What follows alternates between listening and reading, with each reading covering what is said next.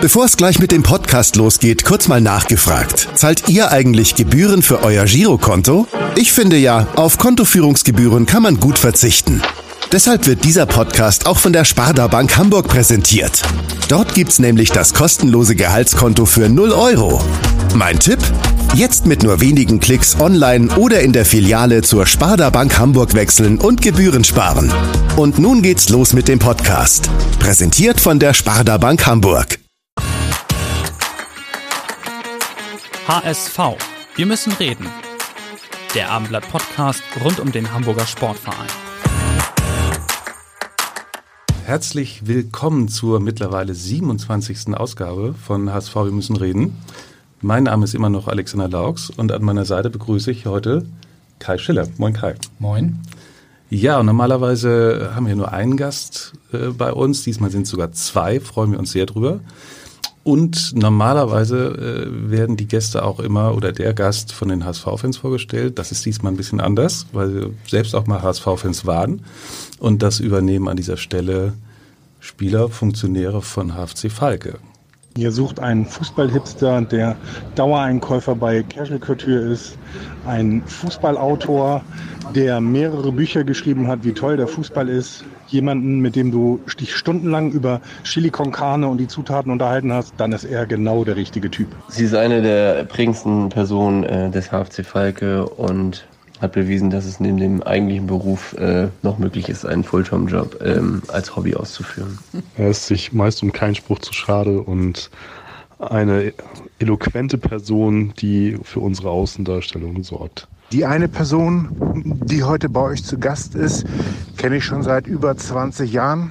Er war früher der Verbindungsmann zwischen der alten, Klammer auf, Ruhe-Szene, Klammer zu, und der CFHH. Und ja, fragt ihn mal, was er mit seiner Faust alles so anstellen kann. Stichwort Mund. Die andere Person kenne ich auch schon sehr, sehr lange. 20 Jahre sind es zwar noch nicht, aber nee. ja, 15 bis 20 sollten es schon sein.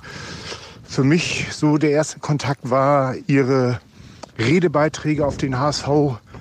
Mitgliederversammlungen, die waren einzigartig und Herr Hoffmann zittert, glaube ich, teilweise heute noch vor diesen Beiträgen, weil die einfach äh, immer klar und deutlich positioniert war und sie hat da schon die Wahrheit sehr oft gesprochen, was nicht immer gut ankam beim Präsidium oder beim Vorstand des HSV. Ja, wir zittern nicht vor Ihren Redebeiträgen und freuen uns aber sehr, dass äh, ihr beide hier seid. Tamara Dwenger und Philipp Markert vom HFC Falke. Herzlich willkommen. Moin. Moin. Bevor wir gleich nochmal kurz den HFC Falke vorstellen und euch auch euch beide ein bisschen näher vorstellen, müsst ihr vielleicht einmal kurz erklären äh, oder ähm, sagen, ob ihr alle Fragesteller und äh, Vorstellungsredner ähm, äh, ähm, erkannt habt. Wer war das? Ähm, zum Schluss äh, Nils Kunze-Brag. Genau, der Teammanager von Falke. Unser Kapitän der ersten Herrenmannschaft. Genau, Hendrik Petersen. Hendrik Petersen. Ansonsten Flo. Flo? Ja, das erste ist Flo gewesen. Neumann? Ja. Richtig, Präsidiumsmitglied. Der kann was, fehlt, der kann was aber. fe fehlt noch ein Spieler. In der Mitte. Kevin Neumann. Fast Dennis. Grinek. Genau. Ah. Oh Gott, da muss ich mir was anhören, dass ich die Stimmen verwechselt habe. Ach, aber nur eine. Nach dem, was die vom Stapel gelassen haben, ist das. Aber fast alle erkannt. Und ähm, du musst einmal, Philipp, äh, erklären, was es mit deiner Faust und dem Mund auf sich hat. es gab Zeiten, wo ich äh, zur allgemeinen Belustigung äh, auf Auswärtsfahrten meine gesamte Faust in den Mund bekommen habe oder auch mal für, für mein Fahrtbier äh, dadurch äh, Geld zusammengekriegt habe. Kannst du das heute noch? Nee, kann ich leider nicht mehr. Mein Sohnemann kann das noch. Weil wir haben auch Video, also du kannst das gerne nee, nee, probieren, das wenn du möchtest. leider, leider nicht mehr möglich. Ich glaube, das erste Mal war in Würzburg vom Hauptbahnhof. Da hat man nämlich kein Geld mehr für ein Wochenendticket. Da habe ich dann das Geld zusammengeschnurrt. Er arbeitet. Erarbeitet. Er arbeitet, hart erarbeitet. Bevor wir so richtig jetzt eintauchen zu Falke, die ganze Thematik, müsst ihr vielleicht einmal kurz erklären, was Falke überhaupt ist und wer ihr seid, damit die, wir alle wirklich ein Boot haben. Es soll ja ein paar wenige geben, die das noch nicht, nicht wissen. Der HFC Falke ist mittlerweile ein Verein, der fünfeinhalb Jahre alt ist und ist äh, kurz nach der Mitgliederversammlung im Mai 2014, als beschlossen worden ist, dass die Profisportabteilung des Hamburger Sportvereins ausgegliedert worden ist, äh, gegründet worden. Und äh, der Mann, der hier heute links neben mir sitzt, hat äh, mit, glaube ich, einen den größten Anteil daran, weil der derjenige war, der mir so, ja, in die Seite geknufft hat und gesagt hat, was machen wir denn jetzt? Und ich das so schulterzuckend, ja, weiß ich auch noch nicht so genau. Und dann sagt er, dann gründen wir einen eigenen Verein. Und ähm, an alle da draußen, unter Alkoholeinfluss macht man ja sehr viele Dinge und ähm, Zum Beispiel ja, eine Faust in den Mund nehmen. Faust in den Mund nehmen oder einen Verein gründen oder die Idee zumindest erstmal haben. Und ähm, die Gründung des Vereins ist im Endeffekt eine Antwort darauf gewesen, was ähm, beim Hamburger Sportverein passiert ist, aber auch grundsätzlich, was die Kommerzialisierung im Fußball angeht, dass wir uns einfach überlegt haben, wir können immer nur meckern, wir können immer nur dagegen sein. Lass uns doch mal positiv an was rangehen und mal was Neues machen und dafür sein. War von Anfang an klar, dass du dann versuchst oder den Vorsitz zu übernehmen, das Präsidium, oder wie hat sich das ergeben? Nee, äh, Hast du sie dazu gedrängt? nee habe ich auch nicht. Also, Du wolltest eigentlich. Nein, wir haben, äh, als Tamara mal kurz auf. Toilette, auf Toilette war, haben wir beschlossen, dass sie das macht. Also, Ähm, ist, ist wirklich so. Also im Endeffekt ja, das, das ist sozusagen die kurze Story dazu.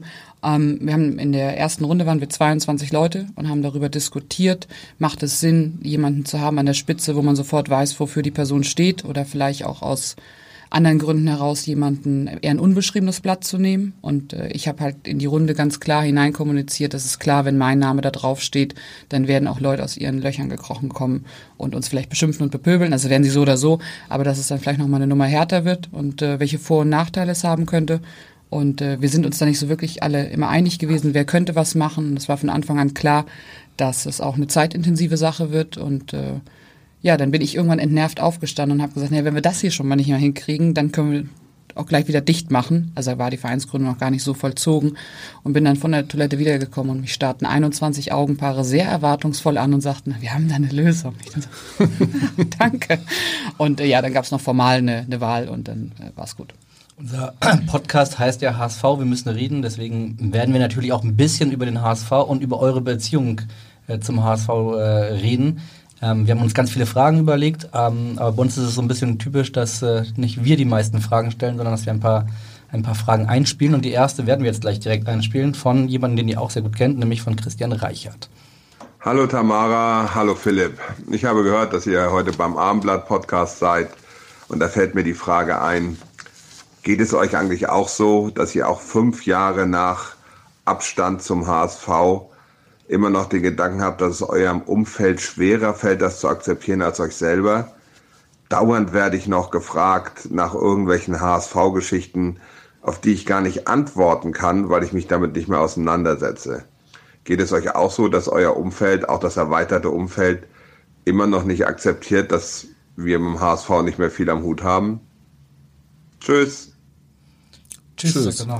Das war der ehemalige Vorstand für Mitgliederbelange, Christian Reichert. Und ja, wie geht's euch, fragt er. Das ist, äh, das ist bei uns wahrscheinlich nicht anders als bei ihm. Also bei mir ist es zumindest so, wenngleich, also Leute, die man natürlich öfters trifft, die, äh, die haben das mittlerweile verarbeitet, glaube ich. Ähm, es gibt aber immer noch Leute, die, die sprechen dich auf Spielergebnisse an oder was hältst du denn davon? Und äh, da muss ich immer sagen, tut mir leid, aber kann ich irgendwie nicht allzu viel zu sagen. Und dann kommt natürlich sofort, ach, das glaube ich jetzt aber nicht, du verfolgst das doch immer noch. Also mein, mein Kollege kommt immer noch nach dem Wochenende, äh, hat der HSV gewonnen, singt der HSV Forever and Ever und ich sage, ja, okay, aber äh, was willst du mir damit sagen? Ähm, es gibt auch Leute vom HSV, die, die halt immer noch hingehen, äh, mit denen, äh, mit denen hat man halt gar keinen Kontakt mehr, weil äh, die diesen Kontakt eben auch nicht wollen. Ne? Die haben uns das auch nicht verziehen. Aber mal konkret gefragt, was, wir sitzen jetzt heute hier einen Tag vom, vom Bochum-Spiel. Was macht ihr denn morgen Abend 2030? Da wird nicht irgendwie mal auf den Live-Ticker geguckt. Ähm, Fernsehen dann wahrscheinlich sowieso nicht. Ähm, das geht euch im Allerwertesten vorbei, oder wie ist das? Nee, also am allerwertesten vorbei würde ich nicht sagen. Ähm, Beispiel jetzt von, von letzter Woche Donnerstag. Ähm, ich habe das überhaupt nicht auf dem Zettel gehabt, dass der HSV ein Heimspiel hat. Ähm, oder geschweige denn überhaupt äh, spielt. Haben die, haben die zu Hause gespielt? Zu Hause ja. gegen Nürnberg 4-1 war ein schönes Spiel. Und ähm, ähm, wir haben am Freitagmorgen haben wir bei uns in der Firma mal so ein, so ein Round the Table und wir haben einen, sag ich mal, sehr fußballbegeisterten oder HSV-begeisterten Kollegen und der faselte dann irgendwas vom Sieg und hin und her und dann habe ich gefragt, wer, wann, wo, wie und er so, ja, ja, der HSV hat 4-1 gewonnen und dann okay, also dann war mir klar, wir hatten gestern Abend ein Heimspiel und dann habe ich abends interessanterweise wiederum mit Christian Reicher telefoniert. Und den habe ich dann gefragt, da war es 21 Uhr, gegen wen haben die eigentlich gespielt? Also es ist einfach, es findet einfach nicht so statt. Und ich würde aber nicht sagen, dass es mir deswegen am, am Hintern vorbeigeht, sondern es ist so, man hat da so viel Abstand dazu. Und man kann sich das ja immer nicht vorstellen. Also ich denke mal, euch geht das genauso, wenn man so intensiv sich mit einer Sache auseinandersetzt, dass das nicht mehr stattfindet. Und, mhm. Aber genau das ist es. Ihr wart Hardcore-Fans, ne? kann, man, kann man so sagen. Also, ja. Auch durchaus, ja. ja. Philipp, du warst ja auch wirklich in der aktiven Fanszene dabei. Erzähl doch mal, du warst ja wirklich bei auch Chosen Few, du warst auch Mitglied der Versammlung auch sehr aktiv. Also du hast dich ja wirklich sehr stark engagiert beim HSV. Das ist richtig, ja. Aber ähm, tatsächlich war es ja schon am 19. Januar 2014 so, da hat man schon mehr oder weniger mitbekommen, wo die Reise hingeht. Ne? Also die Stimmung da auf der Versammlung war ja mehr als feindselig. Ne? Das waren zwei äh, tief gespaltene Lager, die, äh, die da gegeneinander agiert haben. Und äh, das war wie, wie so eine Beziehung, die so langsam aber sicher abkühlt und ausläuft. Und äh, das musste man dann halt auch irgendwie akzeptieren. Ne? Und äh, der Punkt dieses Akzeptierens, der kam dann eben auf der Mitgliederversammlung, äh, wo es dann tatsächlich ums Ganze ging, nämlich um die Abstimmung, ob ausgegliedert werden soll oder nicht. Und ähm, also äh, das, da gab es ja auch Szenen, die, die man also wirklich nicht gutheißen konnte. Ne? Also als da der Vorsitzende Zum der Rollstuhl-Basketballabteilung äh, äh mehr oder weniger von der Bühne gepfiffen wurde. Mhm. Ne? Also das ist ein Verhalten, das innerhalb einer Mitgliedschaft eines Vereins ganz einfach unwürdig ist.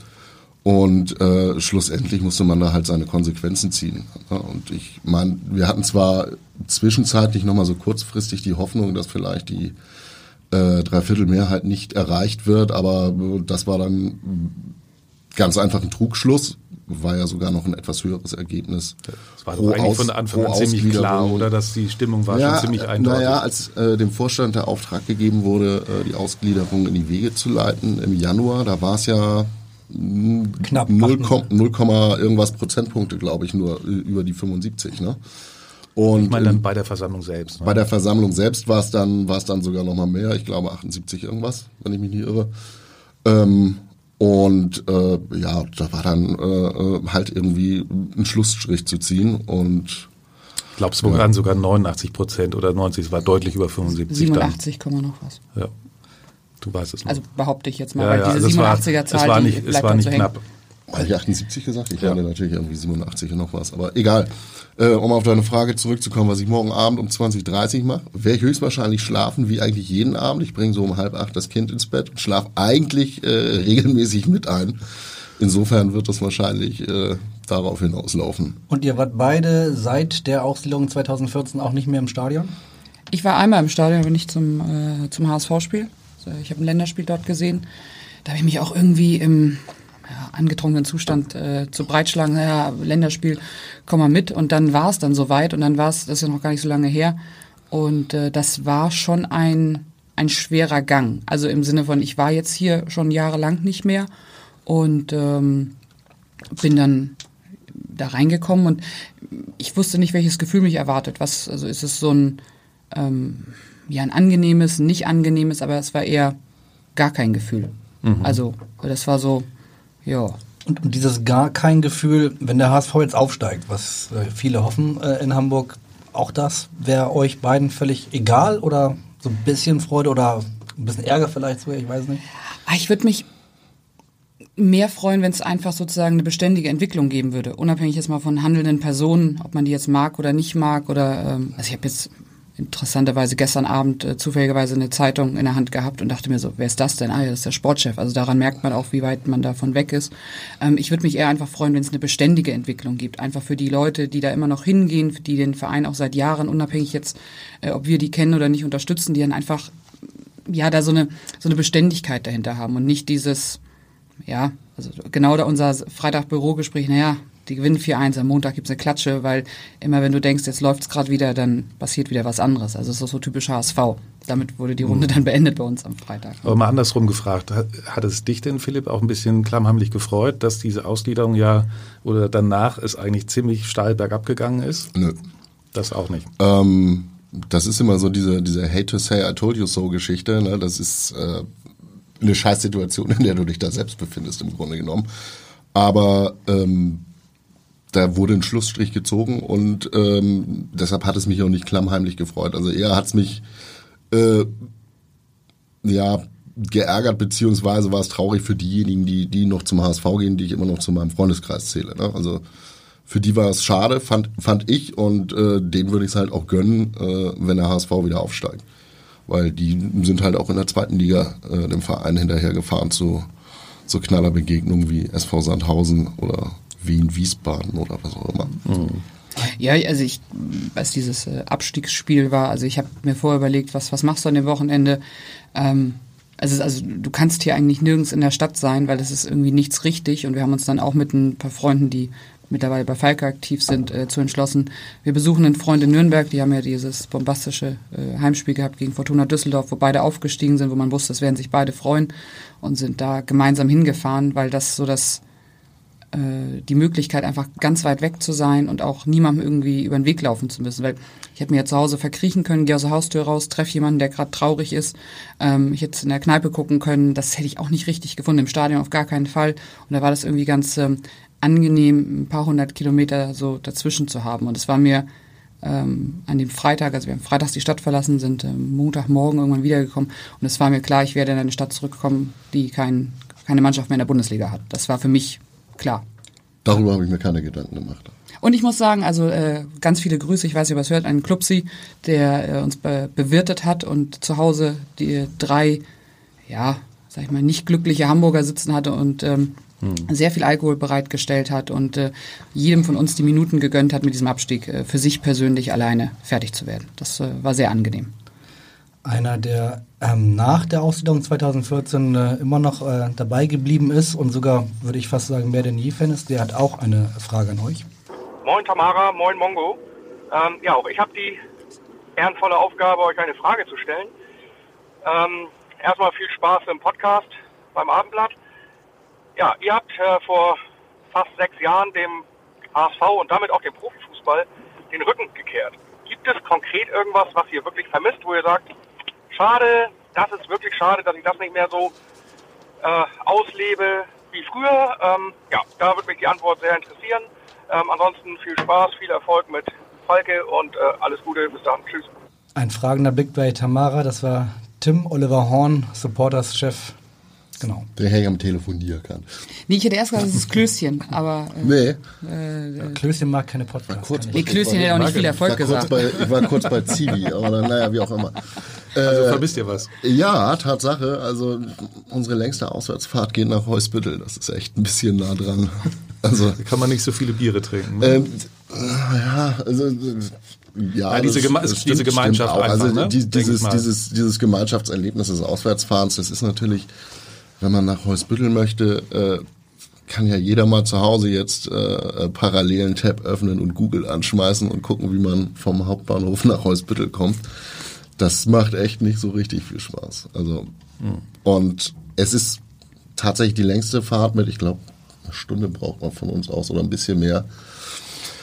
Ich weiß gar nicht, woher du das weißt, könnte, weil ich dich immer mitgenommen könnte gerne, Du hast mich nach Hausbüttel noch nie mitgenommen. Doch, wir haben doch da irgendwo im Norden gespielt, wo du dich wieder eingepackt ihr doch irgendwie versuchen, die Regionalliga ähm, aufzusteigen, ne? Dann hättet ihr noch ein paar... nach Sasel mitgenommen. Aber wie auch immer. Ja, also das sind so diese, diese, äh, diese weiten Auswärtsfahrten, die man hat, so an die Hamburger Stadtgrenze.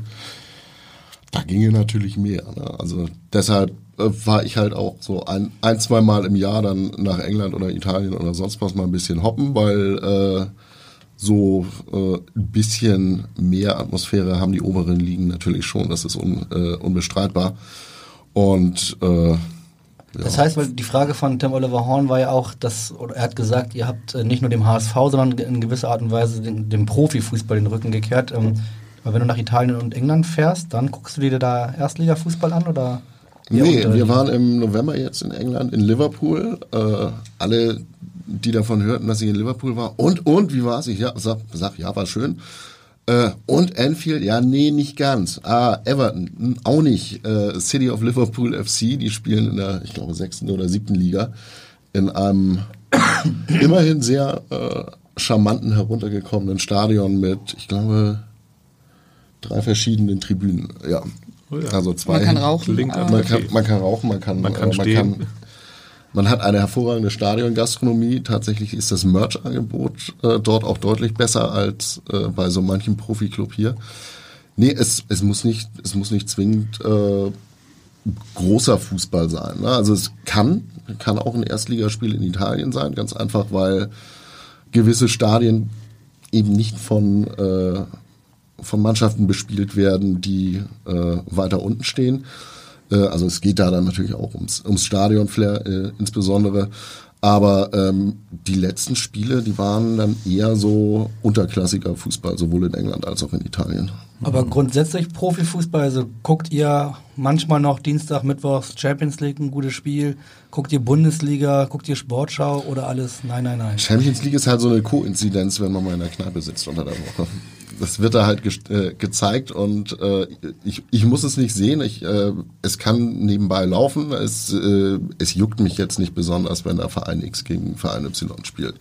Und ich bin, ich war allerdings auch noch nie großartiger, großartiger Freund von Teams, die, die mich eigentlich nicht tangieren. Ne? Also ich habe damals in der Bundesliga darauf geguckt, wie spielt der HSV meinetwegen, wie spielen die Vereine, die rundherum äh, um den HSV stehen.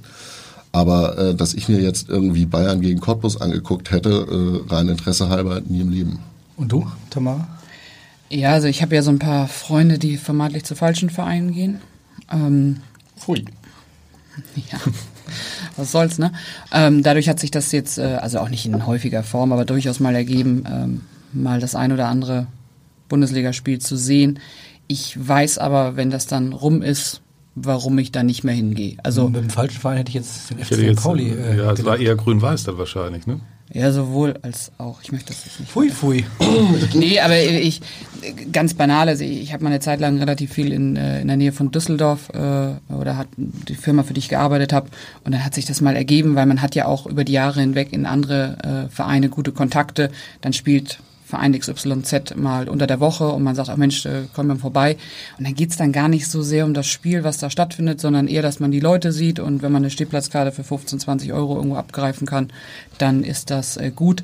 Aber dieses ja, es also es reizt mich dann einfach nicht mehr so. Das ist so, wie sich auch teilweise so die Leute dann da benehmen, also was so, ähm, sag ich mal, so Beschimpfungen in Richtung eigene Mannschaft angehen. Ähm, ich war vor, vor, äh, zum Dezember, ähm, habe ich Werder zu Hause gesehen gegen Mainz. Heieieiei, was da auf der Haupttribüne abgegangen ist, wo ich dachte, also, puh, also derjenige, der mit mir dabei war, der hat mich ein paar Mal angeguckt und hat sich gewundert, dass ich da nicht komplett ausgerastet bin.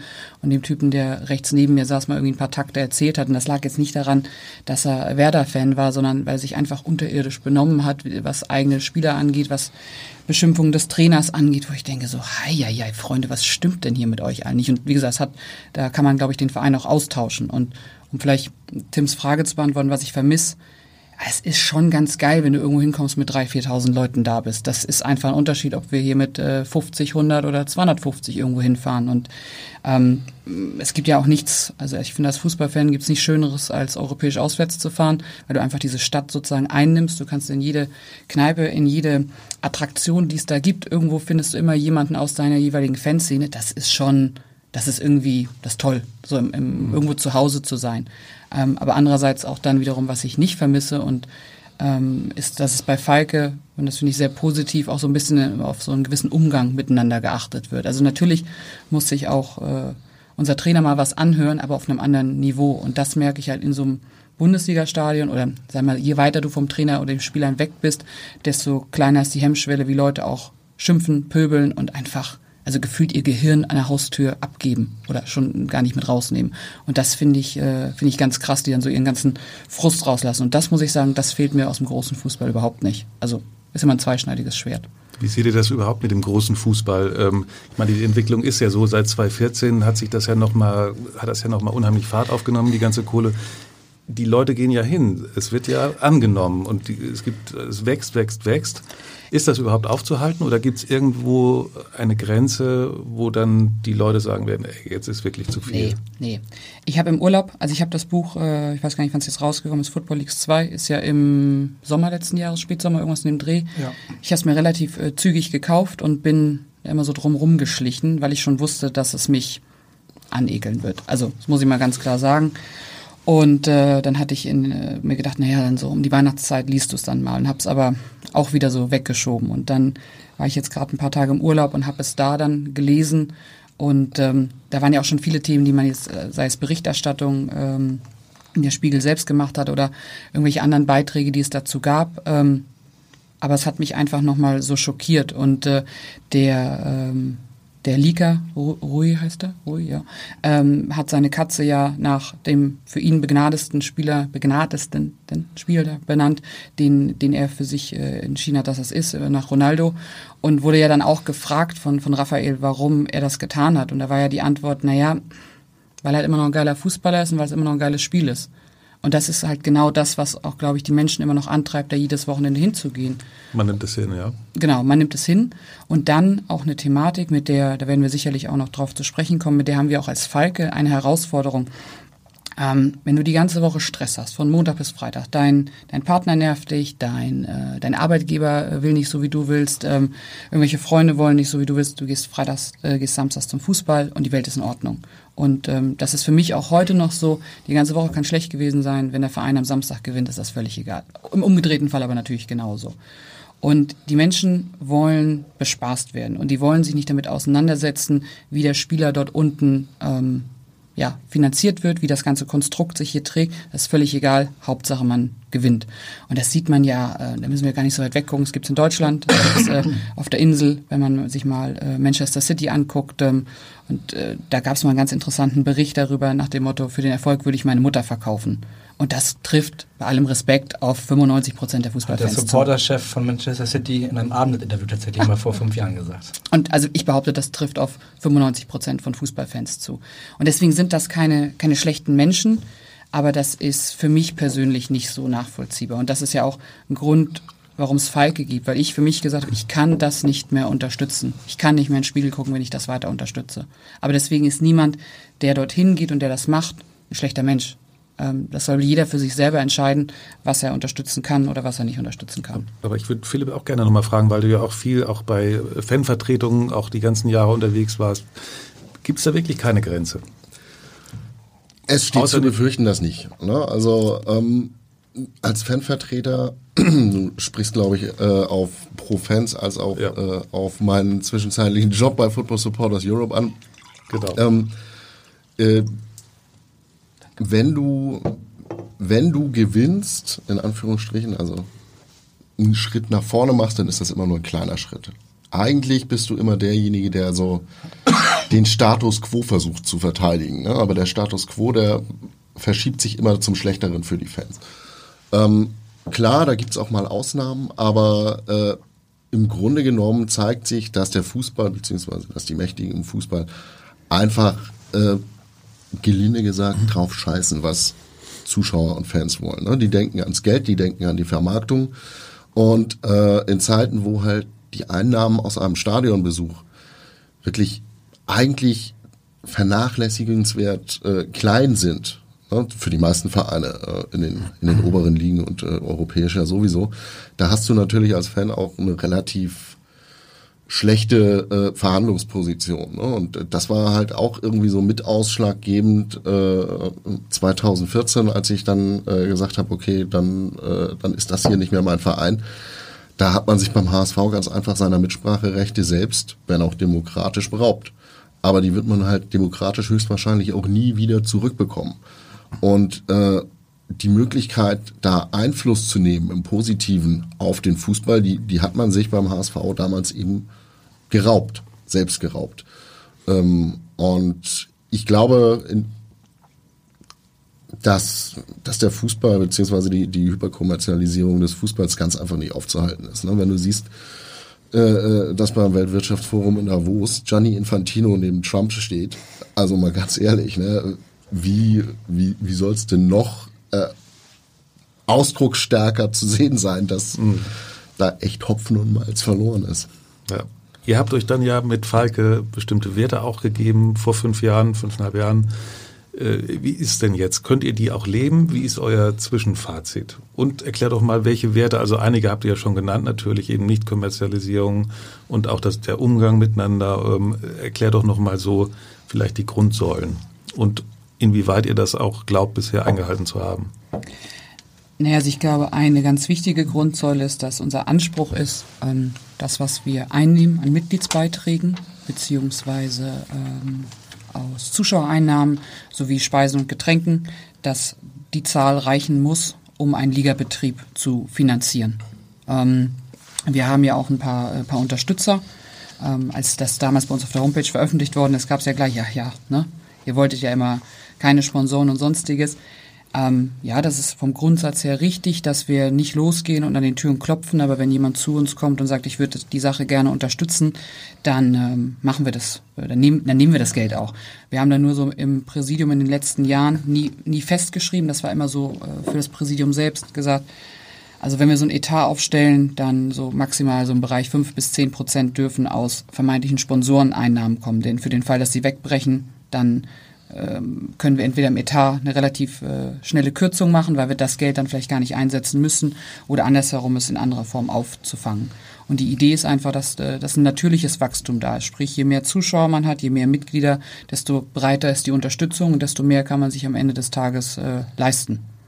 Dazu sollte man vielleicht sagen, also wenn dann so ein Unterstützer beziehungsweise im Volksmund Sponsor äh, auf einen zukommt, das sollte im Idealfall halt ein Hamburger Unternehmen sein, das auch noch zum Verein passt. Ne? Und äh, nicht jetzt irgendwie. Ja, wir wollen nehmen, wir mal Namen. den, nehmen wir mal den Wiesenhof von Werder Bremen, der, äh, äh, der und, und ähnlich äh, äh, gelagerte äh, Firmen hätten wahrscheinlich keine, keine Chance bei uns. Und ähm, ja. Du hast allerdings das Allerwichtigste, das Allerwichtigste direkt vergessen, nämlich äh, Mitspracherecht aller Mitglieder.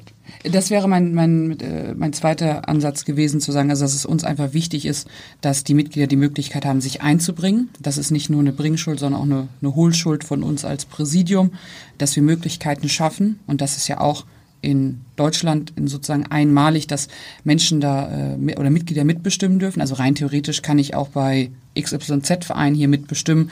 Nur ähm, da wird das wird der Vorstand, das Präsidium die Leute ganz schön schief angucken und sagen, was willst du jetzt als einzelnes Mitglied hier? Das ist für uns schon ein bisschen anders. Da wird ähm, sehr darauf geachtet, diese Möglichkeiten zu schaffen. Ähm, Aber was heißt das im Tagesgeschehen? Also äh, dürfen die Mitglieder über einen Trainer mitentscheiden oder nicht? Nee, da- das nicht. Ähm, aber zum Beispiel, wo, wo spielen wir, ist ein Thema. Ähm, wir haben ja die ersten Jahre bei Union 03 an der, an der Weidmannstraße gespielt und ähm, sind dann an den Steinwiesenweg umgezogen. Diese Entscheidung haben wir relativ kurzfristig fällen müssen und haben wir als Präsidium auch alleine gefällt. Ähm, weil es keine bessere, verme- vermeintlich bessere Möglichkeit gab. Jetzt haben wir aber die Situation, ähm, dass es neue Möglichkeiten gibt und wir auch mit einer weiteren ähm, Vorlaufzeit Entscheidungen treffen können und nehmen da die Mitgliedschaft mit ins Boot. Also sprich, wir müssen immer schauen, was ist aus dem Tagesgeschäft heraus möglich, wie man die Mitgliedschaft mitnehmen kann, aber auch wiederum so dicht an der Mitgliedschaft dran zu sein, wenn wir Entscheidungen treffen müssen, wie jetzt dieser Umzug Union an den, äh, von Union 03 zum Steinwiesenweg, dass wir auch wissen, dass die Mitgliedschaft dahinter uns steht. Also natürlich ist es immer so, man hat das Gefühl, wenn man eine Entscheidung trifft, sind ja immer nur diejenigen, die das kritisch sehen, die sich dann melden. Und man denkt so, Gott, jetzt ist der ganze Verein gegen, äh, gegen diese Entscheidung, was überhaupt nicht der Fall ist. Ähm, das ist sehr zeitintensiv, weil dieses Mitnehmen, ähm, sei es öffentliche äh, Präsidiumssitzungen, die wir haben, da kommt man dann nicht nur hin und erzählt seine Meinung, sondern da wird man gehört und auch der Versuch gestartet, wie kann man diese Meinung mitnehmen. Ähm, Philipp und ich haben ja eine Grundsatzdiskussion, seit es diesen Verein gibt, ähm, zu dieser Frage, sind wir als Verein ein politisches Statement oder sind wir politisch? Ähm, an vielen Stellen bin ich da so und sage, wir sind überhaupt nicht politisch, sondern das ist gesunder Menschenverstand. Ich weiß aber auch, dass es bei uns im Verein Mitglieder gibt, die da Dinge, die wir tun, kritisch sehen.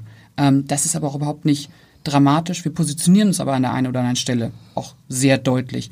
Und andersherum äh, gibt es auch Mitglieder oder es gab vereinzelte Mitglieder, die gesagt haben, das, was ihr hier mir macht, das ist mir zu weit in eine Richtung, das, das möchte ich nicht. Da sind wir auch ganz offen und sagen, gut, dann, dann musst du gehen, weil das Äh, es gibt ein Präsidium, was diesen Verein führt. Wir haben eine gewisse Meinung, die wir auch vertreten. Und wir glauben, dass das hier mehrheitsfähig ist. Und dieses, diese, dieses Gesamtkonstrukt, das ist auch überhaupt noch nicht einfach. Und da befinden wir uns auch jetzt in so einer, nach fünfeinhalb Jahren in so einer Situation, dass wir einfach sagen, wie werden wir denn die nächsten fünf Jahre nicht überstehen, aber wie wird der Verein sich dann auch einfach weiterentwickeln? Denn Mitbestimmung ist, ist gut und schön, nur man muss einfach überlegen, wo ist auch die Grenze, was Bestimmung angeht. Da geht es jetzt nicht zu sagen, wir wollen nicht mehr, dass die Mitglieder mitentscheiden, aber welche Mittel und Wege gibt es, dass Entscheidungen gefällt werden? Weil es geht ja nicht nur darum, kann ich alle sechs Wochen eine Mitgliederversammlung machen. Aber wo ist dann der Unterschied zum Beispiel zum SC Freiburg, Bundesliga-Club, äh, mhm. der ja auch ein EV ist und äh, mhm. auch da wird der Trainer nicht, äh, wird nicht mit über den Trainer entschieden, aber die zentralen wichtigen äh, Fragen des Vereins werden da, so wie es früher beim HSV ja auch der Fall war, in der Mitgliederversammlung äh, entschieden.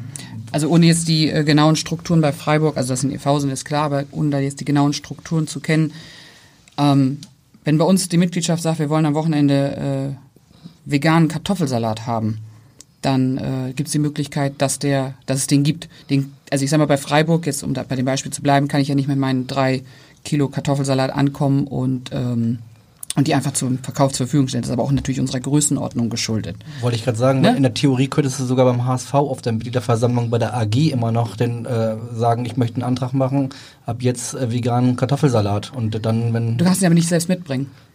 Das ist aber dann der Größe geschuldet, wa? Vielleicht bin ich ein veganer Kartoffelsalatproduzent. Nein, ähm, die Grundthematik ist einfach, dass die, die Mitglieder die Möglichkeit haben, Dinge selber mit, mitzugeben. Also sprich, als wir gegründet worden sind, haben wir ähm, das Trikot. Also das Trikot ist so, wie die Mitgliedschaft das haben wollte. Wir haben einen Vorschlag gemacht, weil wir gesagt haben, wir finden das Muster so ganz schön, wir, das kommt den Vereinsfarben sehr nah. Das haben die Mitglieder mitentschieden. Die Mitglieder hätten aber auch diese Entwürfe, die es damals gab, also man konnte sich für verschiedene Entwürfe entscheiden, hätten sie ja auch komplett mm, ablehnen können und hätten sagen können, nee, wir wollen lieber in grün-lila spielen. Also hätten wir uns angefragt und angeguckt und gefragt, was für einen Verein wir gegründet haben. Ähm, aber diese, diese Grundthematik. Und jetzt, dann, äh, um die Frage jetzt mal ernsthaft zu beantworten, nicht nur mit Kartoffelsalat. Wir befinden uns jetzt in einer Situation, dass wir 350, 375 Mitglieder haben, ähm, einen entsprechenden Etat haben. Wächst ihr noch? Oder ist das so eine Zahl, die stabil ist? Es stagniert. Also ja. nicht jetzt im Sinne von, dass es keine Neuantritte gibt, aber es gibt Menschen, die hören auf, uns zu unterstützen und es gibt äh, neue Mitglieder. Okay. Ähm, und jetzt haben wir die Situation, dass wir von dem, was wir an Mitgliedseinnahmen haben, was wir an Tageseinnahmen haben, können wir zwei Mannschaften, wir haben ja zwei Mannschaften, eine Bezirksligatruppe und eine Kreisligatruppe, das können wir wunderbar finanzieren. Wenn wir jetzt aber eine Liga höher gehen, äh, müssen wir uns die Frage stellen, bezahlen wir Spieler? Ist das überhaupt noch mit unseren Idealen vereinbar? Also Stand jetzt im Moment kriegt kein Spieler einen Cent. Ihr spielt äh, in der Bezirksliga wir Nord. In der, Bezirksliga Nord. Ein Spieler bekommt, genau, ein Spieler bekommt bei uns fünf Euro Aufwandsentschädigung pro Training, allerdings nur ausgezahlt bei ähm, Dreiviertel Anwesenheit, äh, nee, zwei Drittel Anwesenheit äh, pro Monat im Training. Also man kann da auch. Oh, da braucht man erstmal Mathematikstudium und das. Klar, das ist natürlich auch schon mal ein Deshalb haben wir noch nie alles ausgezahlt. Nein, also im Schnitt kannst du irgendwas bei 40 bis 50 Euro, je nachdem, wie, wie okay. viel trainiert wird, bekommen. Und Spiel auch noch mal ein bisschen was? Nee. Nee. Nein. Spiel gibt's eine, eine Prämie für die ganze Mannschaft. Äh, ich glaube 25 Euro zur Nullprämie, die in die Mannschaftskasse eingezahlt werden fürs Abschluss, für die Abschlussfahrt und eine Kiste Bier. Malle. Genau. Ähm, und wir sind jetzt an so, einer, an so einem Punkt, dass wir sagen können, ja klar, wir könnten auch eine Liga, wir können damit sicherlich auch noch eine Liga höher spielen. Aber die Frage ist, ähm, wo spielen wir dann? Spielen wir oben mit, spielen wir unten mit oder geht es tendenziell eher gegen den Abstieg? Ähm, und da ähm, hat die Mitgliedschaft gerade eine Diskussion darüber, wie wollen wir uns als Verein weiterentwickeln? Ist uns dieses Ziel, was wir von Anfang an hatten, zu sagen, wir wollen Oberliga spielen, wollen wir das noch weiter erreichen? Ist das wirklich das Wichtigste? Also ist der sportliche Erfolg ligenabhängig? Weil du kannst ja sportlichen Erfolg in der Bezirksliga haben. Ähm, oder ist es eher, was unser Gemeinschaftsding hier angeht, im Sinne von, dass wir erstmal weiter daran arbeiten, eine Heimat zu finden und so weiter und so fort. Und die Mitgliedschaft jetzt sozusagen die Möglichkeit hat, an einer Mitgliederversammlung, die in acht Wochen um und bei stattfindet, genau diese Fragen zu, zu klären. Ähm, weil natürlich können wir beschließen, wir erhöhen den Etat, aber das Geld muss ja irgendwo herkommen. Und das bedeutet dann, nehmen wir zum Beispiel Geld in die Hand, um mehr Zuschauer zu werben? Oder wie setzen wir das als Mitglieder um? Oder suchen wir uns vielleicht doch Sponsoren? Und da ist es halt, das ist ja eine Frage, gehe ich links oder rechts rum? Da gibt es ja keinen keine, keine Grauzone im klassischen Sinne. Und diese Frage klären wir mit der Mitgliedschaft. Und eure beiden Meinungen? Also Oberliga Ziel, ja, nein? Für mich persönlich ist immer noch die Oberliga das Ziel. Ich glaube nur einfach, dass wir die Idee, wie wir sie vor jetzt ähm, fünfeinhalb Jahren hatten, dass das in, äh, sag ich mal, in den ersten zehn Jahren der Vereinsgründung machbar ist. Das ist grundsätzlich immer noch machbar, nur ich glaube, wir sollten uns einfach mehr Zeit lassen und uns nicht so viel Druck auflegen, sondern etwas nachhaltigeres äh, produzieren, hört sich so negativ an, weil es für uns ja einfach darum geht, wenn wir eine Heimat haben, können wir mit einer Jugendarbeit anfangen. Habe ich eine Jugend, ähm, ist ja nicht heute von heute auf morgen eine A-Jugend da, sondern die fängt dann vielleicht im E-Jugendbereich an, dann dauert das ein paar Jahre. Und wenn ich dann eine Mannschaft in der Landesliga spielen habe, die mal nur der Mann hat, dann kann aus der Jugend jemand nachrücken. Aktuell Nachrücker sind bei uns Spieler, die mal bei uns gespielt haben, oder der Trainer muss mal wieder ran, oder unser sportlicher Leiter mit äh, sorry Stoffi, fast 40 muss mal wieder ran. Also, mhm. ähm, und das ist ja dieses Thema der, der Nachhaltigkeit. Also meine, mein Wunschgedanke ist, dass es etwas Nachhaltiges ist, was wir schaffen und nicht, was auf kurzfristigen Erfolg ist. Und deswegen, ob da nun in zwei Jahren, in vier oder in fünf Jahren Oberliga draufsteht, das ist mir völlig egal. Wie ist bei dir? Sehe ich, äh, sehe ich komplett genauso. Also Oberliga immer noch Ziel und äh, ja, allerdings, ne, dieses Ziel wurde halt ausgegeben bei der Vereinsgründung beziehungsweise kurz danach. Und danach haben wir natürlich auch erst äh, die Unwägbarkeiten im Hamburger Amateurfußball kennengelernt. Ne? Das, das heißt also, darüber sprechen wir auch gleich unsere, noch, ja? unsere, äh, unsere Strategie muss von, äh, Entschuldigung, von Hurra, hier kommen wir, glaube ich, mal ein bisschen angepasst werden an die Gegebenheiten. Und äh, deshalb wird eben auch gerade die Mitgliedschaft, äh, die Mitgliedschaft ins Boot geholt. Es kann ja sein, dass Tamara und ich da irgendwie äh, einsam äh, mit unserer Meinung dastehen und die Mitgliedschaft das ganz anders sieht, weil sie sagt, naja, also ganz ehrlich, ne, Bezirksliga Nord, Bierchen am Samstagmittag finden wir so eigentlich vollkommen optimal. Glaube ich zwar nicht, dass sie, äh, dass sie das sagen werden, aber äh, die Mitgliedschaft äh, wird nicht nur ins Boot geholt, sondern sie muss liefern. Die Mitgliedschaft bestimmt nämlich um nicht weniger als um die Zukunft des Vereins. Und ich glaube, äh, viel mehr kann man als Mitglied in einem Verein nicht bestimmen. Wie sieht's denn der Trainer? Hm? Wie sieht es denn der Trainer? Der Trainer ist natürlich Sportler. Heißt Oberliga. Aber auch da muss man sagen, ohne ihm da jetzt äh, vorgreifen zu wollen, ähm, das ist seine erste Trainerstation. Und ähm, ich glaube, wenn man, ähm, also als Helle bei uns angefangen hat, war er, hat er selber gerade äh, aufgehört, Fußball zu spielen und ähm, da ging die Kurve sozusagen immer steil nach oben. Und ähm, man wird ja auch ein bisschen älter ähm, und überlegt sich, was ist mir denn wirklich am wichtigsten? Ist es am wichtigsten, dass am, im darauffolgenden Jahr wieder eine neue, eine neue Liga äh, draufsteht? Oder ist es mir am wichtigsten, ähm, was Nachhaltiges hier zu machen? Und ähm, ich kann das total verstehen, dass man sagt, ich, ich, ich will sportlichen Erfolg und hier muss was passieren. Ich glaube aber, dass da, ähm, oder das weiß ich auch, dass da auch die Denkweise da ist, ähm, ja, dann, dann dauert es halt noch einen Augenblick, wenn aber sich etwas entwickelt. Und dazu muss man ja auch sagen, ähm, wir haben am 24. Januar, also das ist jetzt noch nicht so lange her, ähm, haben wir die Zusage seitens des Bezirksamtes bekommen, drei Trainingszeiten äh, für zwei Herrenmannschaften oder vier Trainingszeiten an drei Tagen für zwei Herrenmannschaften auf einer Anlage in Eimsbüttel zu nutzen. Das ist seit fünfeinhalb Jahren das erste Mal, dass der HFC Falke langfristig, unbefristet Top-Trainingsbedingungen zur Verfügung stellen Das hast du ja in der Vergangenheit häufiger moniert. Ne? Genau. Und das ist, ähm, wenn die unser, unsere sportliche Leitung, sei es unser Trainer ähm, und alle drumherum, wenn die in den vergangenen Wochen, Monaten, Jahren mit Spielern gesprochen haben, dann war das so, ja, wo spielt, also Spieler fragt, oh, ist ja alles ganz nett hier, äh, wo spielt ihr denn? Ja, Heimspiele war damals dann Union oder Steinwiesenweg, okay, und Training.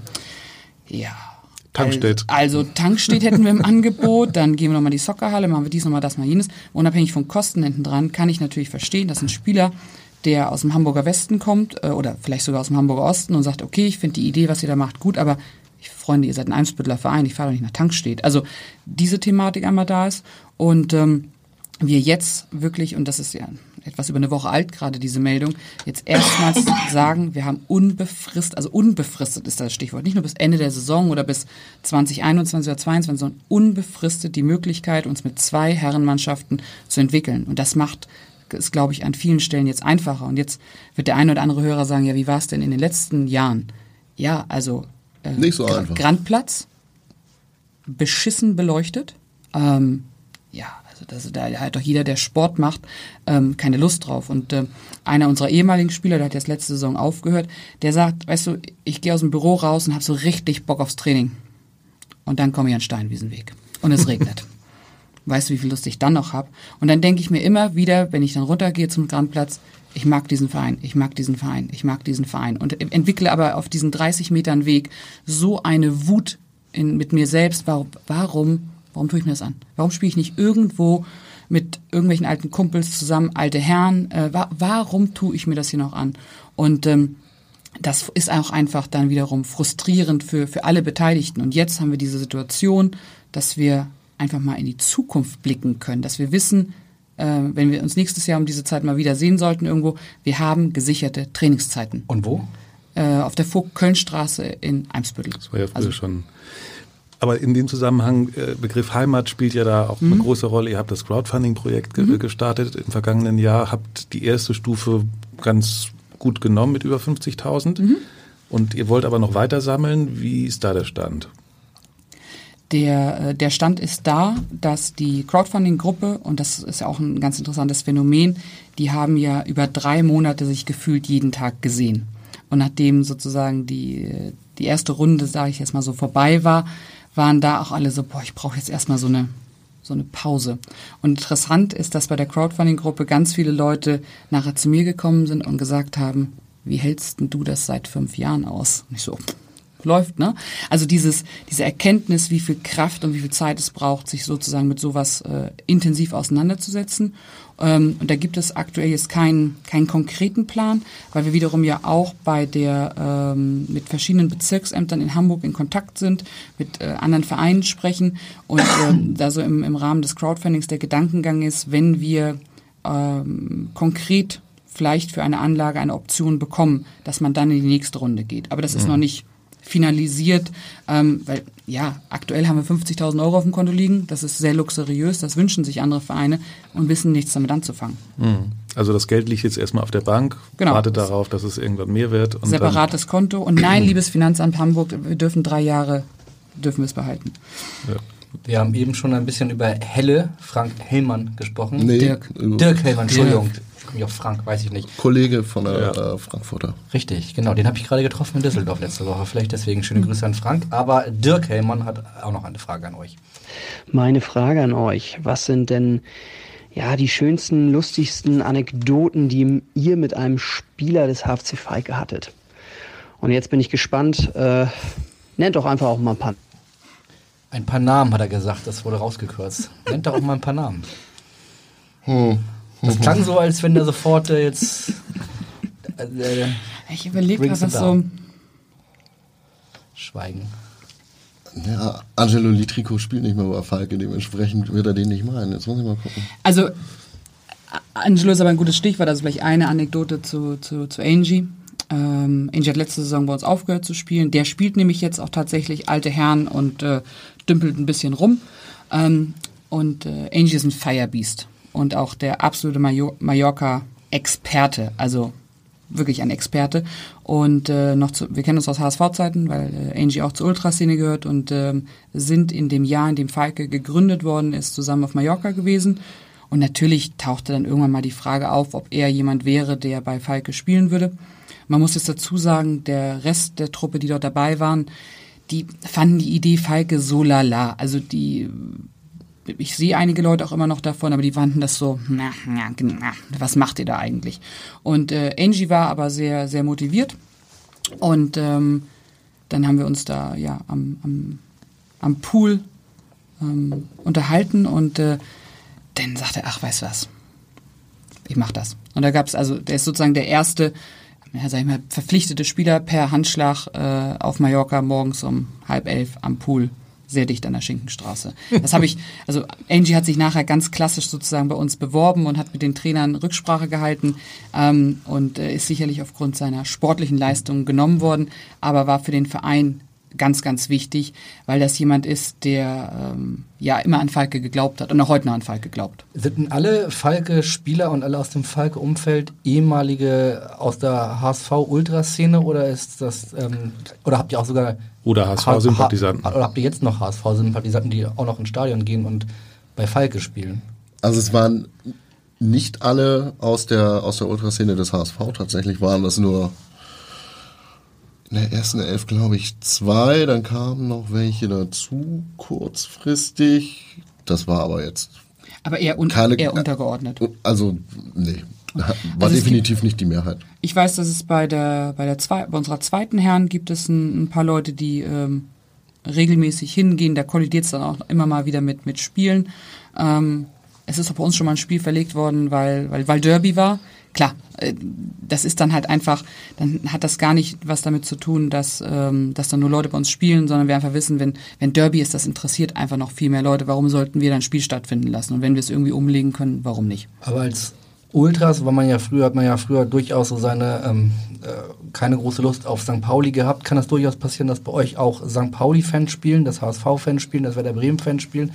Alles dabei oder? Ähm Das gab's so. Die, also es, es gibt da äh, genug Leute, und also ich behaupte nicht, dass wir die ganze Bundesliga oder die zweite Liga voll bekommen, aber es ist ein bunt gemischtes Feld an Menschen, äh, die auf dem Platz stehen, aber auch die drumherum sind. Und äh, solange die neu dazugekommenen, sei es auf oder neben dem Platz, akzeptieren können, dass dieser Verein Schwarz-Weiß-Blau geprägt ist, Ist das kein Problem? ist das überhaupt kein Thema. Wird denn eigentlich bei euch auf den Tribünen auch mal gezündelt? Selten. Ganz selten. Selten, aber oft und dann viel. Nee. So in der Art. So eine Art, Ähm, hin und wieder mal. Das kommt schon mal vor, weil äh, da sehen wir als Verein eben auch, äh, sehen wir uns eher auf der Fanseite, auf der Pyro-Befürworterseite. Wir wissen natürlich, dass es vom Verband verboten wird. Ähm, auch wenn du natürlich mit Sicherheitsbedenken bei 200 Zuschauern relativ schlecht argumentieren kannst. Aber es ist nun mal, äh, es ist nun mal verboten und wir müssen eben auch Strafen dafür zahlen. Das äh, im Normalfall äh, gehen dann die Fans eben, wenn sie gezündet haben, auch hinterher mit dem Hut rum, weil sie wissen, da kommt irgendwie eine, äh, eine Strafe auf den Verein zu. Äh, und äh, dann, dann bezahlen sie das, sodass es nicht am Verein hängen bleibt. Und sie Ähm, machen sauber. Und sie machen sauber. Könnte man beim HSV mal, mal einführen. Könnte man mal einführen, Idee, ja. Den Hut vor allen Dingen. Ja, aber den das Hut, ja, Problem genau. ist halt, dass der, dass der DFB so hohe Strafen auf, äh, Da ist auch ein bisschen ne? mehr Masse da. Ja, ähm, pyromäßig oder, Nee, oder, Leute, oder die oder, zahlen könnten. Ja, gut, Leute, die zahlen können, das stimmt natürlich. Auf jeden Fall Ähm, ist das Thema Pyro sehr, äh, sehr griffig gerade beim HSV und deswegen haben wir dazu auch eine Frage, die nicht ganz unwichtig ist. Liebe Tamara, lieber Philipp, hier spricht der Cornelius von den HSV-Fanbeauftragten. Ähm, ich weiß ja, dass euch die fankulturellen äh, Dinge sehr, sehr am Herzen liegen und ihr euch ähm, auch noch zu HSV-Zeiten immer sehr dafür eingesetzt habt und ihr auch äh, bei Falke versucht, die Dinge, die jeder so am Fußball liebt, auch äh, zu erhalten. Mich würde interessieren, wie ihr so die aktuellen Diskussionen rund um das Thema Pyrotechnik ähm, wahrnehmt. Ähm, das ist ja ein Thema, was uns gerade äh, sehr beschäftigt. Äh, gegebenenfalls ähm, versuchen wir jetzt ja auch zu einem kommenden Heimspiel äh, Pyrotechnik äh, legal einzusetzen. Da würde mich tatsächlich interessieren, wie so eure Haltung dazu ist, ob das ein Weg ist, den ihr unterstützt ähm, oder ob ihr äh, so eine Entwicklung eher kritisch sehen würdet. Genau, schöne Grüße. Cornelius Gübel, leitender Fanbeauftragter. Unterstützen wir definitiv. Also die kalte Pyrotechnik, die ja höchstwahrscheinlich da zum Einsatz kommen soll von, von Tommy Kortzen aus Dänemark, die ist mir ja schon ein paar Jahre bekannt. Also, Guter Bekannter von dir, wollte ich gerade Nee, ist er, ist er tatsächlich überhaupt nicht. Ich habe den noch nie getroffen, aber äh, das Thema kalte Pyrotechnik-Entwicklung, äh, das haben die in Dänemark schon seit fünf Jahren irgendwie auf dem Zettel. Und das, äh, das habe ich bei meiner Arbeit bei FSI eben auch schon äh, aus der Ferne begleitet. Und ähm, ich finde das tatsächlich interessant und äh, wenn das halt ein gangbarer Weg ist, wenn der HSV da jetzt äh, die Geschichte testet und das halt positiv verläuft, ne, dann, dann wird man wahrscheinlich halt auch- beim DFB mit der äh, Sanktionierung beziehungsweise dann eben nicht mehr Sanktionierung vielleicht ähm, mal äh, nachdenken müssen. Und das würde sich natürlich auch für für unsere Fans und Mitglieder positiv äh, darstellen, wenn die dann mit kalten Pyrofackeln da stehen und der Schiri nichts in den Spielberichtsbogen schreiben muss und äh, hinterher keiner Spenden sammeln muss, dann ist uns allen sehr geholfen. Ich nehme aber noch eine, eine Wette an, wie lange es dauert, bis das äh, durch ist. Und wenn es dann auf DFB-Ebene durch ist, wann es beim Hamburger Fußballverband Ja, ach komm, darüber müssen wir Irgendwie so, was ist deine Prognose? Fünf Jahre oder? Aber grundlegend sagt, habt ihr ja gesagt, dass ihr euch nicht so sehr für den HSV interessiert und die Zeitung nicht liest. Habt ihr aber schon mitbekommen, dass, es, dass das Thema gerade im HSV ein sehr, sehr großes ist, dass sich da aktiv bemüht wird, quasi so eine Vorreiterrolle äh, im Profifußball einzunehmen? Ja, da, darüber berichtet ja nur jeder. Ne? Also jedes, jedes Online-Portal, das irgendwie zum Thema Fankultur schreibt, äh, teilt ja dann teilt ja dann eben auch Berichte von Hamburger Medien. Also äh, daran kommst du nicht vorbei, klar. Oh. Also ich habe das, ich habe keinen einzigen Bericht dazu gelesen, sondern wirklich nur die die Überschriften und äh, mein Gedankengang war dann, wenn, also wenn dann sozusagen das erste Mal unter diesem Aspekt gezündet wird, dann mal schauen. Ist ja die Frage. Das ist einfach äh, der Standpunkt. Äh, man akzeptiert das als Teil der Fankultur, ist das aber prinzipiell der richtige Weg, ja, den der, der Hamburger Also, Weg, der jetzt gerade gegangen wird. Ja, Äh, unabhängig jetzt mal von Pyrotechnik, ne? ja. Ähm, bitte. Jetzt ja, kommt ein Grundsatz. Nee, Grundsatz nicht, aber ich weiß, dass ich mich da bei dem einen oder anderen wieder mit in die Nesseln setze, aber egal. Ich frage mich halt, ob der, äh, wie soll Fußball denn grundsätzlich sein? Es, also Fußball ist für mich, das muss ein bisschen dreckig sein. Ähm, da darf man auch mal, da wird auch nicht jedes Wort auf die Goldwaage gelegt. Und da machen auch gerade insbesondere junge Männer vielleicht auch mal Dinge, wo man vielleicht mal den Kopf drüber schütteln kann. Das hat aber auch was von einer Entwicklung, wie, wie ich mich als Mensch entwickle. Und ich bin jetzt mittlerweile 34 Jahre alt und äh, mich hat der Fußball sozialisiert an vielen Stellen. Und ähm, ich hätte viele Dinge in meinem Leben nicht tun können. Ähm, ich hätte jetzt nie gelernt, so vor, frei vor Menschen zu reden, wenn ich mich nicht beim Fußball engagiert hätte. Das hat mir kein Studium beigebracht, das hat mir keine Ausbildung beigebracht, das hat mich keiner an die Hand genommen. Das waren die Leute drumherum beim Fußball, die mich dazu gemacht haben oder die, mir da, die mich da unterstützt haben. Und ja, das ist schön, dass gewisse Themen so wie Pyrotechnik, auch was, was eine gewisse Legalisierung angeht, alles gut. Ähm, und natürlich, wenn man in einem vollbesetzten Stadion zündet und um sich herum Menschen hat, dann ist das eher suboptimal. Ich bin aber ein paar Jahre zum Fußball gefahren und habe auch neben Leuten gestanden, die gezündet haben. Und da hatte ich nie das Gefühl, dass ich jetzt, also dass ich äh, in irgendeiner Form äh, meines Lebens nicht mehr sicher bin, beziehungsweise die auch teilweise einfach dann entsprechend mal einen Meter zur Seite gegangen sind oder gesagt haben, hier, geh mal ein bisschen, bisschen weg. Und ähm, ich finde den Gedankengang, der dahinter ist, den finde ich angenehm. Also der, der ist ja auch positiv, dass da was passiert. Aber wenn es nicht mehr verboten ist, dann wird es auch einen gewissen Reiz verlieren. Meine persönliche Meinung. Heißt also, das ganze Bemühen bringt eigentlich nichts. Doch, sollen sie machen. Dann ist wenigstens ein paar Jahre Rumkarton und dann wird, werden sie irgendwas anderes finden. Also, das die Frage ist, was ist dann der nächste Schritt, was ich im Stadion noch darf oder was ich nicht darf oder, also dieses, dieses ständige irgendwas zu reglementieren. Also ich will mal ein ganz anderes Beispiel. Wir hatten die Situation bei Falke, dass ein, ein Fan, sage ich mal, ähm, sich unflätig benommen hat gegenüber einer anderen Mannschaft. Und das wurde mir so zugetragen und ähm, da gibt es ja zwei Möglichkeiten. Entweder ich spreche mal mit demjenigen darüber oder ich sage, ist jetzt nicht so relevant. Und ich hatte aber das Bedürfnis, mit demjenigen mal darüber zu sprechen. Und die Person geht, ist auch schon ein paar Jahre zum Fußball gegangen, hatte dann so, so Angst davor, dass er bei uns aus der Gemeinschaft oder was auch immer ausgeschlossen wird. Und dann sage ich, nee, wir können doch mal drüber reden, dass du dich vielleicht einfach mal nicht gut benommen hast und das hier oben im Kopf mal Klick macht, ob das sinnvoll ist oder nicht. Und der war so, so unfassbar überrascht darüber, dass es so eine Kommunikation gibt, die nicht an mir als Tamara gelegen hat, sondern weil er das, also er kommt nicht aus der HSV-Fanszene, sondern aus einer anderen Fanszene, weil er das einfach nicht kannte, dass da eine Wertschätzung ihm gegenüber da ist, im Sinne von, du machst ein paar Dinge und ja, du hast dich jetzt mal nicht benommen und das war gegen die Regeln, aber wir haben darüber gesprochen und der Vorfall ist jetzt zwei Jahre her, ist nie wieder was passiert. Und das sind so, also ich frage mich halt, wie glatt dieser durchgehypte, kommerzialisierte Fußball noch werden muss, damit er nicht mehr attraktiv ist. Ich verstehe trotzdem noch nicht so ganz, was jetzt deine Haltung ähm, zur aktuellen Pyro-Debatte ist. Ja, sollen sie machen, sollen sie machen. Ich glaube aber nicht, dass es was bringt. Also ich glaube trotzdem, äh, ja, kalte Pyrotechnik gut und schön, aber hast du es schon mal live gesehen? Also, Kalte Pyro? äh, ja, kalte Pyro. Also ich habe Bilder gesehen aus Dänemark, die tatsächlich sehr beeindruckend waren, die ich jetzt Ich nicht so also erwartet ja, hätte. ist es so, ähm, Und auch aus Österreich. ja, ja, also wie gesagt, es ist nichts Negatives. Soll, sollen sie machen, sollen sie versuchen. Ich glaube nicht, dass es sich durchsetzen wird. Aber der Mhm. Feldversuch ist ja positiv. Ja, aber der Reiz, würde ich auch vermuten, wird schon abnehmen. Ja, Oder also- Philipp? Also, Ähm, am Ende ist diese Pyrotechnik halt ein, ein Stilmittel für Choreografien. Und äh, ein Stilmittel, das sehr, sehr gute Effekte erzielt.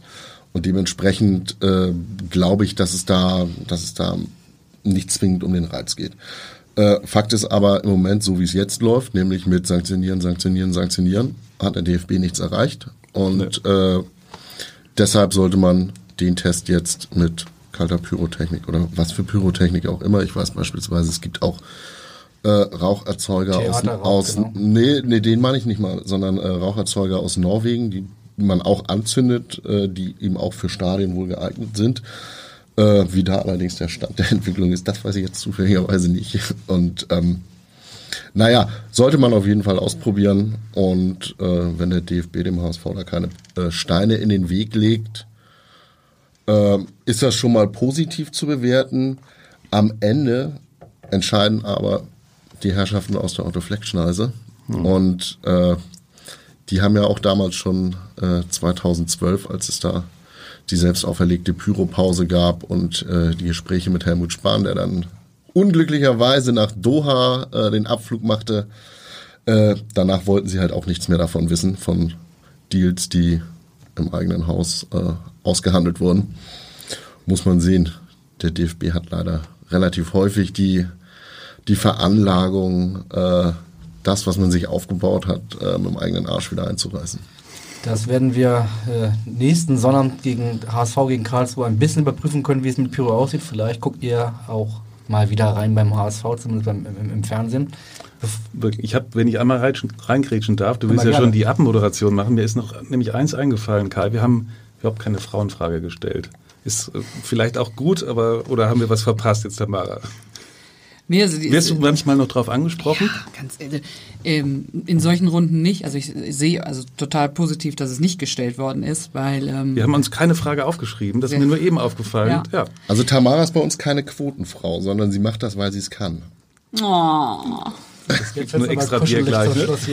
Äh, nein, aber es Ich ist will ja gleich noch mit dem Auto mit zurück nach Eimsbüttel genommen werden. ähm, fahre ich gar nicht hin. Ähm, nein, es ist ganz ja. häufig die, die Frage, ähm, wie ist denn das so als Frau in so einer Position? Genau. Ich denke mir so, wo soll ich denn wissen, wie es als Mann ist? Das ist dann so meine erste.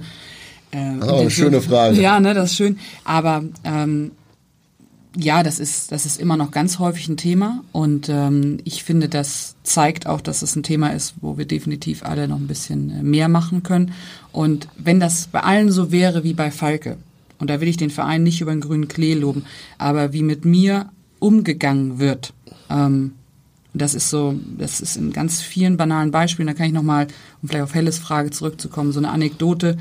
Erste Mannschaftsabschlussfahrt Mallorca, ähm, Mannschaft plant, Mannschaft tut, Mannschaft macht. Und äh, dann hatte ich irgendwann mal so rein Interesse habe gefragt, wann es da losgeht. Und äh, dann äh, tauchte die Frage auf, ja, hast du denn auch schon gebucht? Und dann sage ich, wieso? Also die Mannschaft fährt doch. Nee, nee, das Team ums Team fährt doch auch. Ich dann so, ja, da gehöre ich ja, also ich bin die Präsidentin, aber ja, ja, aber du gehörst doch zum Team ums Team, du machst doch auch tausend Dinge und du gehörst auch dazu, ist auch dein Erfolg.